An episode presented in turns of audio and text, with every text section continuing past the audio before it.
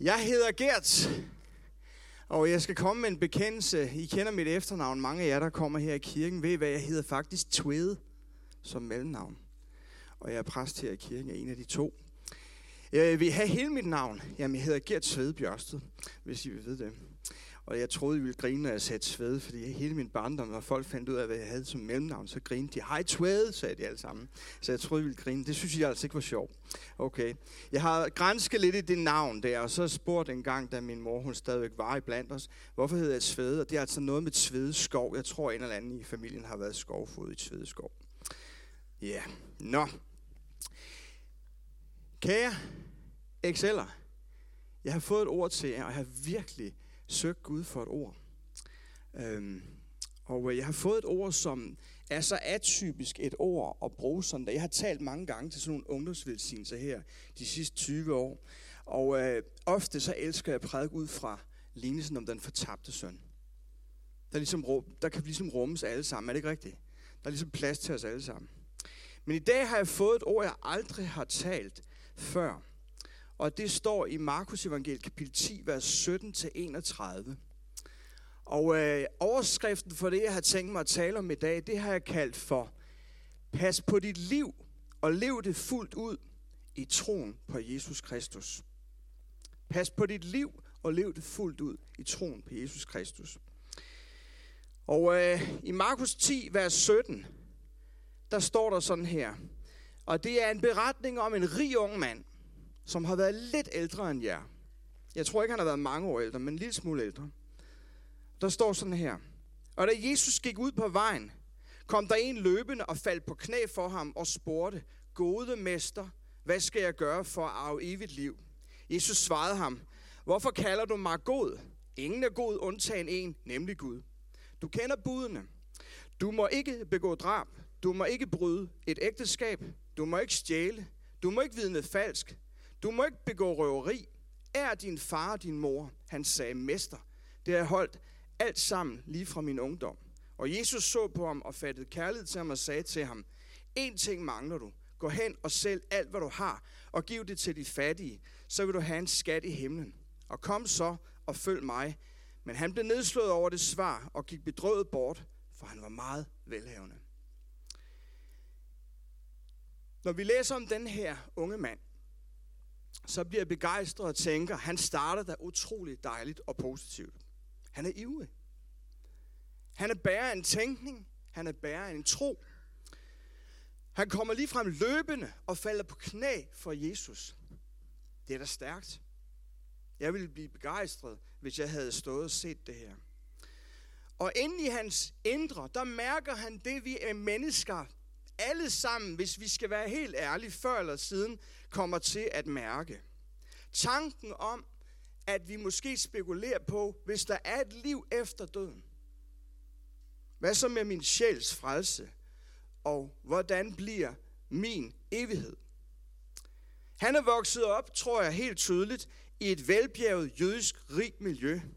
Og måske netop derfor lever han det forkælede liv, måske med stor økonomisk rygdækning, måske er han også selv en lovende ung mand, som står måske i sin tidlige ungdoms lovende karriere med hele livet foran sig. Jeg tror, der er tale om en ung mand, der måske er 3 til 4, måske 5 år ældre end jeg Excel-elever her i dag. Han er mor og fars stolthed, og garanteret også typen. Jeg har taget nogle billeder med. Vi, lad os bare se. Øhm, måske er han sådan den type der. Ikke også? Som jeg ved ikke, om nogen af jer bliver hentet i en sportsvogn om lidt, men det er der i hvert fald mange, der bliver på sådan en dag her. Måske er han typen, der faktisk ikke bare bliver hentet i den, men selv kører den og har den. Hvis vi tænker op i vores dage, at det her havde været hændelsen i dag. Hvis vi perspektiverer det op, for jeg ved godt, dengang havde de nok ikke en, en, en sportsvogn. Men alligevel. Og jeg har skrevet her, at, at det kan jo også være, at han er den type der, som øh, ikke bare har én pige ved sin side, når han kører rundt og promenerer i den bil, det kan være, at han har et helt bagsæde af beundrere. Ikke også? Øhm, han har til sydlandet styr på, hvad han tror på, og han kender tydeligvis de 10 bud, fornemmer vi ud fra de svar, han giver. Og han mener selv at kunne sige, at han har overholdt dem siden sin tidligste ungdom. I årets løb, der har vi flere gange i Excel talt om, at man kan komme til et punkt, hvor opvækst, ikke mindst kirkeopvækst, kultur og traditioner, ligesom bliver noget, man får behov for at reflektere og tage stilling til. I længden, der kan vi ikke leve på andres tro. Vi kan ikke, oh, vi kan ikke leve på bedstemors tro eller oldemors tro. Min egen slægt kom til tro for fem generationer siden. Og jeg ved ikke, hvordan det er i din slægt. Men, men mange gange så har vores tro nogle, han har sagt, pionerer, som gik foran og kom til tro. Men i vores eget liv bliver vi nødt til selv at tage stilling. Det er allerede blevet sagt her i dag. Og vi bliver nødt til at finde ud af, om vi vil give troen næring. Det er helt sikkert, at vores Herre ønsker at give os næring. Spørgsmålet er, om vi vil være koncentreret om at tage imod troen på Jesus Kristus og give den liv. Mange børn af kristne hjem, som man kalder det, øh, oplever den her opvågning på et alderstrin, ofte meget, meget tæt på det alderstrin, I har lige nu. Jeg selv var ikke mere end 11-12 år, da jeg første gang oplevede at, øh, at spørge mig selv, kan jeg leve på det, jeg er opdraget til? Kan jeg leve på det, mine forældre tror på? Jeg var nødt til at mærke efter, gælder det for mig? Og den her unge mand, han er nået dertil, at han godt er klar over, at jeg kan ikke bare have fred for evigheden på religion, religionskultur, øh, hvad, hvad andre har opdraget mig til. Det må blive liv i mit eget liv, ellers så holder det ikke. Og derfor kommer han også løbende hen og knæler med spørgsmålet, Mester, hvad skal jeg gøre for at arve evigt liv? Og øh, vi kender det. Vi kender den her følelse, han har. Der er ikke noget mærkeligt i den følelse, og det spørgsmål, han stiller. Vi kan virkelig komme i tvivl om evigheden, selv som børn af frikirkehjem og øh, øh hvad hedder det, brændende folkekirkehjem. Øh, når jeg tænker tilbage på min barndom, og det har jeg undret mig meget over, fordi da jeg blev de der 11-12 år, begyndte at spekulere over det her med frelse, som vi også kalder det i, øh, i kirkemiljøer. At blive frelst, når man giver sit liv til Jesus. Kan du huske, du har givet dit liv til Jesus? Kan du huske det? Ja. Jeg ved ikke, om du kan huske, hvordan det var, når du gik i børnekirke eller juniorgruppe, eller hvad du gik i, i din opvækst, i aktiviteterne i kirkerne, du måtte have færdigheds i. Pludselig begyndte jeg at spekulere over, hvordan kan det være, at jeg som 12-årig ikke vidste, om jeg var klar for evigheden? Det undrede mig meget over, at jeg begyndte at spekulere over. Og jeg begyndte sådan at undersøge, hvad var det for en undervisning, vi fik i de her aktiviteter, vi gik til i de her frikirkemiljøer, jeg selv færdedes i. Og jeg kunne ikke finde en forkyndelse i min opvækst, som handlede om frelse. Jeg kunne finde sådan en meget, meget hyggelig tro på Jesus mentalitet, men jeg kunne ikke finde en forkyndelse, der handlede om frelse. Du tænker måske, det kan da ikke lade sig gøre. Jeg kunne ikke finde det i det kirkesamfund, jeg selv voksede op i. Og øh, for nogle år siden, så begyndte jeg at rode i nogle landsmagasiner, jeg fik nys om fandtes, hvor jeg kunne se, at daværende landsleder i mit eget frikirkesamfund og en formand for noget, der hedder Evangelisk Børnemission, det hedder Børn og Tro i dag, de faktisk havde en åben debat i et landsblad om, hvornår det var passende at fortælle børn om at give sit liv til Jesus. Det kunne de ikke blive enige om, for man ville ikke skræmme børn til tro på Jesus. Man ville ikke risikere, at børn gik utrygt i seng. Jeg ved ikke, om børn i tidligere tider havde haft sådan en, en angstprovokerende frygt for øh, de to udgange, altså himmel eller det modsatte. Men jeg læste for ikke så længe siden en mangeårig ældre dame, som var kristen, udtrykke, at hun håbede på, at når hun engang skulle herfra, at så fik hun nok lov at komme i himlen. Hun håbede på det. Og det løb mig koldt ned ad ryggen, da jeg læste det, for jeg tænkte, tænk så at have været kristen et helt liv. Og så er man i håbstankegangen. Ikke? Jeg havde simpelthen brug for, da jeg var 12 år gammel, at vide, om Herren ville have mig. Ikke også? Jeg kunne ikke leve med, at måske hvis jeg var herlig, øh, god mand og, og sørgede for at gøre nogle gode ting, læg mærke til, at han siger, hvad skal jeg gøre for at arve evigt liv? Det er det, han spørger om. Jeg kan simpelthen ikke leve på den måde. Jeg er nødt til at vide, at ham vi lige har fejret på korset, opstået, ikke også? Påskesøndag. Så at vide, at han giver mig frelsesvidshed. Amen. Og ham her har jo ikke frelsesvidshed. Han har, han, har, han har tænkt, jeg kender loven, jeg kender de 10 bud, jeg kan leve, efterleve dem efter bedste evne. Jeg kan prøve at være en god mand, jeg skal ære min mor og far, gøre mit bedste, være en succes, en pryd for sine forældres forventninger. Og oven i købet, hvad hedder det, være en succes, også når det kommer til tro og de 10 bud for eksempel. Egentlig er der mange krav, som stilles til et ungt menneske tidligt i livet. Og mange unge kan ikke honorere det. Jeg ser mange trætte unge mennesker, også i mit andet erhverv, der kæmper med krav og forventninger, ikke mindst disse måneder her nu, hvor det snart er eksamenstid. Det er så tydeligt i Danmark, at selv vores undervisningsminister kan se det, at børn og unge i dag har det faktisk svært med at honorere de mange forventninger og krav. Og vi kan måske tænke, ah, at der er ikke meget disciplin i skolerne mere. Nej, men følelsen af ikke at være god nok er meget, meget velkendt i de unge generationer i dag. Da jeg startede med at arbejde unge, med unge i slutningen af 90'erne, der kunne jeg se, at de unge slet ikke spekulerede så meget over det, som jeg kan se, de gør det i dag. Man er virkelig bekymret mange gange som ung i dag for, er jeg god nok? Og jeg har bare lyst til at sige til jer unge elever her i dag, hold fast på Jesus. Hold fast på ham. Vid, at han er for jer. Der var en af jer, der faktisk sagde det her. Og jeg vil også sige, hvis ikke vi havde Jesus, hvad havde vi så? Det er så vigtigt, at vi finder trygheden i Kristus og forstår, at han ikke er imod os. Det er let at sige på en prædikestol, men hvor er det vigtigt, at vi åbner os for tilliden til ham. Problemet med den her unge, velbjergede jøde var, at hans identitetsfølelse, den styrkedes af at være stærk og være god. Og rigtig ofte i vores tid her nu, i kender godt situationen. Så sidder vi, så sidder vi hele tiden og tæller uh, strikes, streaks på, på min yngste datter væk, her jeg komme på TikTok. Far, det gør du simpelthen ikke. Øh, er der ikke noget, man får streaks eller sådan noget på, på TikTok? Nå, jeg er allerede fra Methuselam også. Hvad hedder det så på Snapchat? Hvor er det, hedder streaks? Det er på Snapchat, okay. Der er nogle steder, mine børn har bedt mig om, far, der holder du altså væk. I går indspillede jeg en gammel Grand Prix-melodi på tysk. Og min øh, datter og min døtre sad lagt op i Norge til konfirmation, så de har ikke opdaget det endnu. Men jeg, jeg spiller og synger jo rundt omkring på danserestauranter. Og de ville altså have, at jeg skulle lave noget på tysk, så tænkte jeg, jeg indspiller en bisschen Friede. Kan I huske den? På tysk. mine, mine børn, de er klar til at skyde mig, når de kommer hjem, jeg er helt sikker. Um, nå.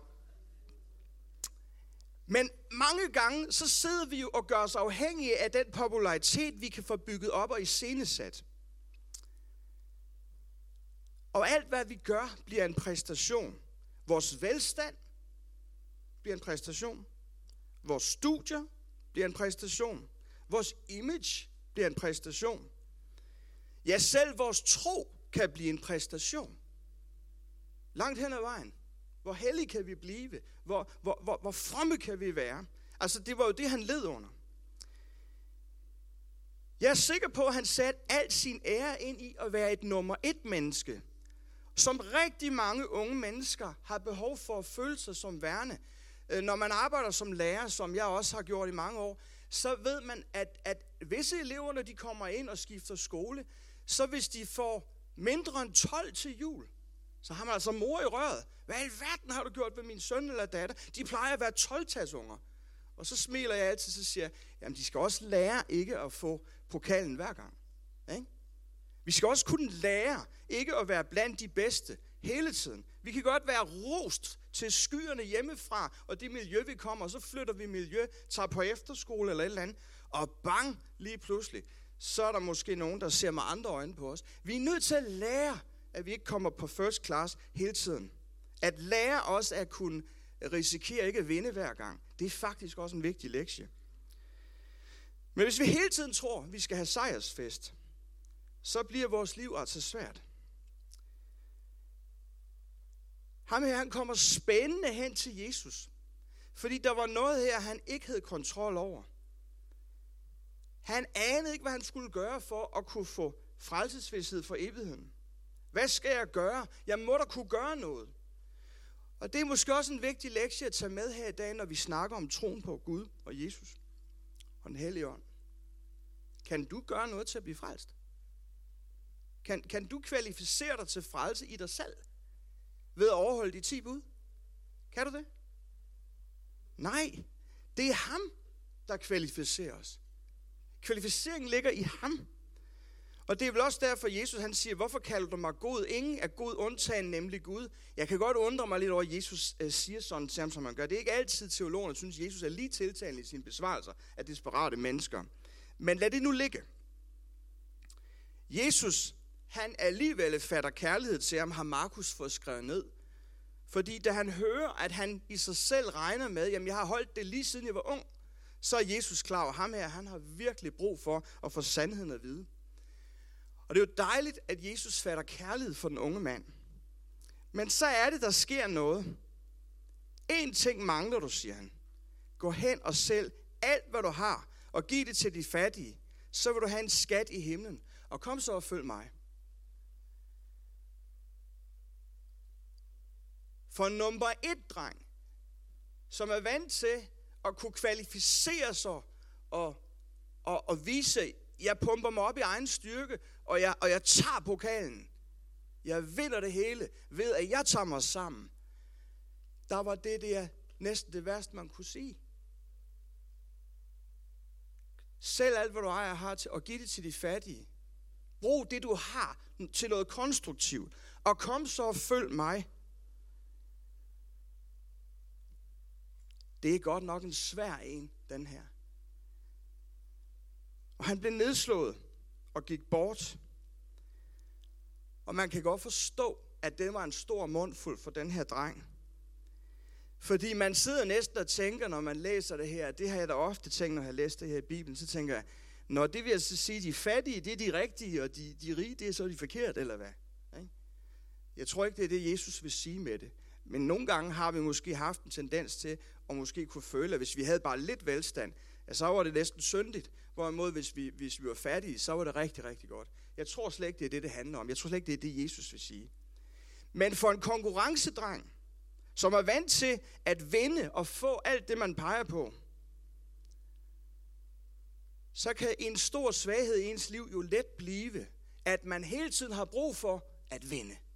At man hele tiden har brug for at være nummer et. At man kun kan eksistere, når man hele tiden udmærker sig selv. Og hvis ikke man får udmærkelse, så kan det faktisk blive et kæmpe problem for ens trivsel. Og det er vel det, Jesus prøver at sige til ham. Pas på med, at din rigdom ikke bliver til dit eget fald. Fordi du er så afhængig af hele tiden at være med helt foran. Og øh, helt fra barndommen af, så, så hjernevaskes vi jo til at tro, at vi skal være nummer et. At vi skal klare os godt. At det er vigtigt at få magt. Altså penge, status og magt. Hvor end vi vil indrømme det eller ej, det betyder rigtig meget for mange af os. Er det rigtigt? Mange af os har hele vejen igennem lært, tag dig sammen, giv den alt, hvad den kan trække, klar dig godt, så bliver du lykkelig. Og sandheden er jo, at gang på gang ser vi, at mennesker, når de skriver deres erindringer, så kommer historierne frem om, hvor hårdt de har været låst af den tankegang. Fordi vi falder i den fristelse at tro på den opfattelse. Men øh, det der liv i overhalingsbanen, for at blive set og hørt, og hvor det eneste kærlighed, at det opnås ved at være den stærke. Jeg skal være værdig til at blive elsket. Jeg skal gøre mig fortjent til, osv. osv. Jeg må bare lykkes, ellers så kan jeg ikke eksistere. Guld eller sølv er ikke godt nok til mig. Der må være noget bedre. Jeg har fortjent bedre. Og vi kender det. Også vi voksne. Vi kan godt huske den dag, vi sad måske og blev konfirmeret i den danske folkekirke, eller vi blev overhørt ungdomsvelsignet, eller hvad vi blev. Mange af os kan sikkert godt huske dagen. Nogle af os kan måske også huske talerne, der blev holdt for os på dagen til festen. Ja, vi kan sågar huske talerne til studentergildet, eller da vi fik vores svendebrev. Talerne er ofte, gør nu din mor og far stolte, og sørg for, og så videre, og så videre. Er det, rigtigt? er det rigtigt? Har, har, har, har, vi, har vi, kender, vi, kender vi de sætninger? Ja, vi kender dem godt. Vi tilbeder rollen som nummer et. Og det er problemet, at når vi sætter det i centrum, så kan Jesus ikke komme i centrum i vores liv.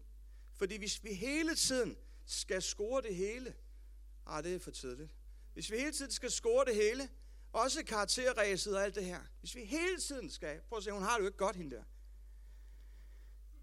Det er nok i senesat, det billede. Jeg har hugget på Google. Hvis vi hele tiden skal være det kapløb, så kan det godt være, at vi har en tro. Det kan også godt være, at vi har en, en kirkekultur. Men det er ikke det samme som, at Jesus bliver herre i vores liv. Disciplen blev tydeligvis frustreret at høre det, Jesus havde sagt til den bedrøvede unge mand. Og øh, de satte sig ned og sagde, jamen, jamen vi, hvad så med os? Vi har da også forladt det hele. Vi har lagt båden på land og efterladt vores fattige kone, vores fattige børn. De havde nok ikke så meget at sælge ud af og give til de fattige, for de var vant til at være i fattigdom. Og så siger Jesus, øh, hvad hedder det, øh, for mennesker er det umuligt, men ikke for Gud, til alting er muligt for Gud. De, de, de har jo spurgt, hvem kan så blive frelst? Ikke? Hvis ikke, ikke engang den velbjergede kan blive frelst, hvad så med os? Og jeg tror, at Jesus har tænkt frem og tænkt, om lidt så ender det med, at jeg skal dø for hele menneskeheden, hvis menneskeheden vil tage imod mig i tro. Altså påskeferien, som vi lige har holdt, hvor vi mindes, hvad der skete på korset. For det handler jo om, at vi lagde, som jeg har sagt, ham være frelseren, og ikke at vi selv gør os selv til en oppustet frelser, både på jorden, men også i forhold til evigheden. Han siger, at den, der har forladt alle mulige forskellige ting for at følge mig, vil få det 100 dobbelt igen. Og det kan måske være svært at sidde og tænke på i dag, fordi vi ofte er så vant til med alt det, vi, vi sætter vores værdi og vores status i, så kan det være svært at tænke, øh, hvad mener Jesus med det?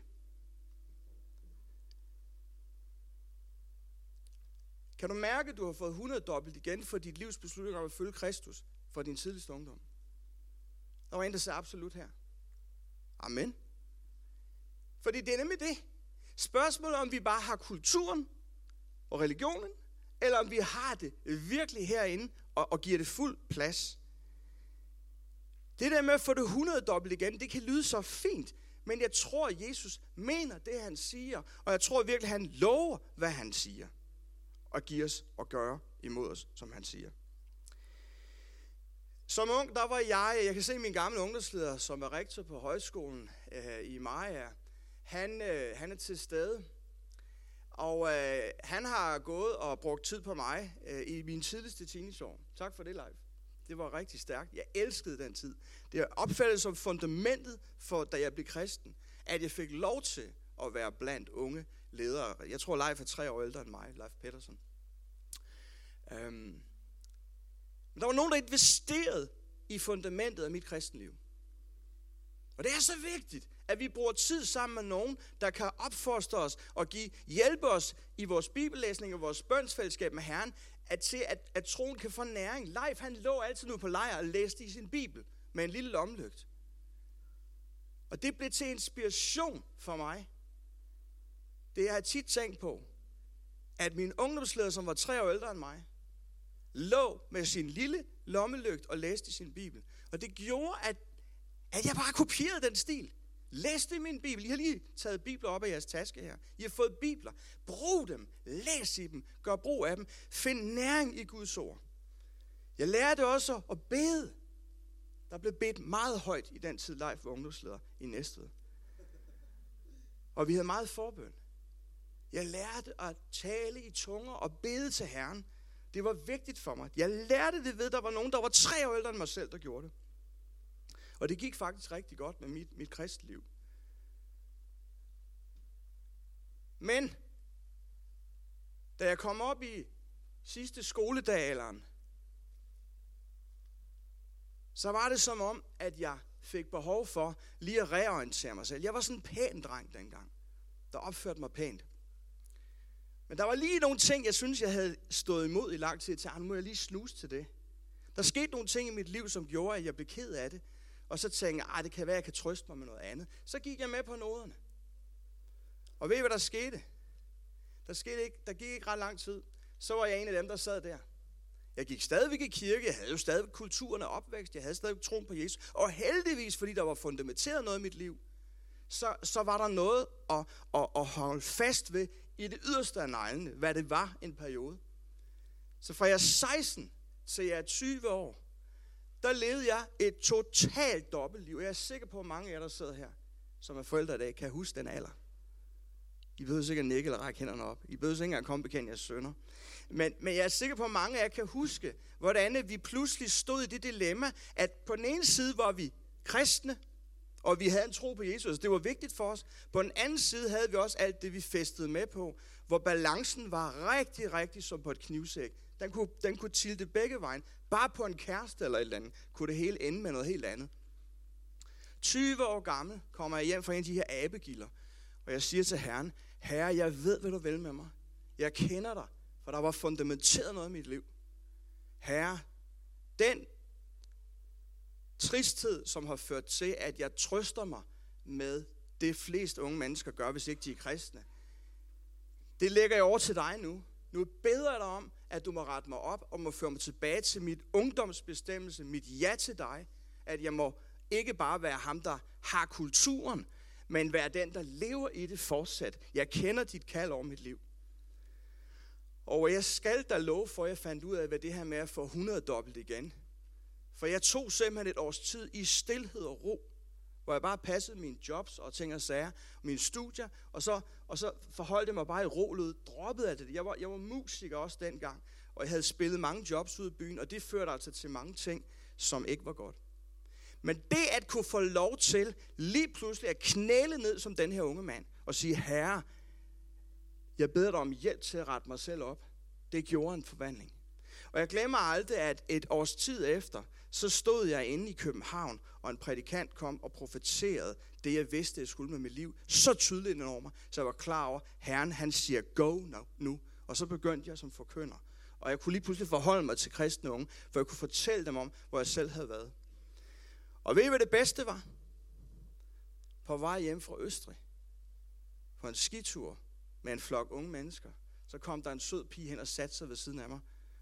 Og jeg vidste bare, hende der, hun har så meget ben i næsen, så hende bliver jeg gift med. Og det blev jeg. Uden overhovedet at vifte med lillefingeren. Jeg gjorde intet.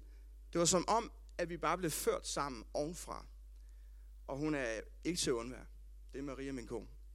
Så jeg bare sige til jer, tro på Herren først.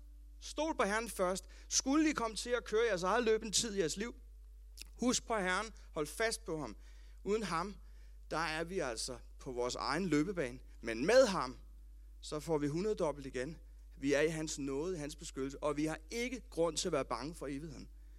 Den kender vi. For Gud sendte ikke sin søn for hvad? At dømme verden, men for at verden skulle frelses ved ham. Johannes 3, 17. Johannes 3, 16. For så højt elskede Gud verden, at han gav sin søn den enborne, for at enhver, som tror på ham, ikke skal fortabes, men have et evigt liv. Amen. Skal vi rejse os op? Lyst til, at vi beder sammen.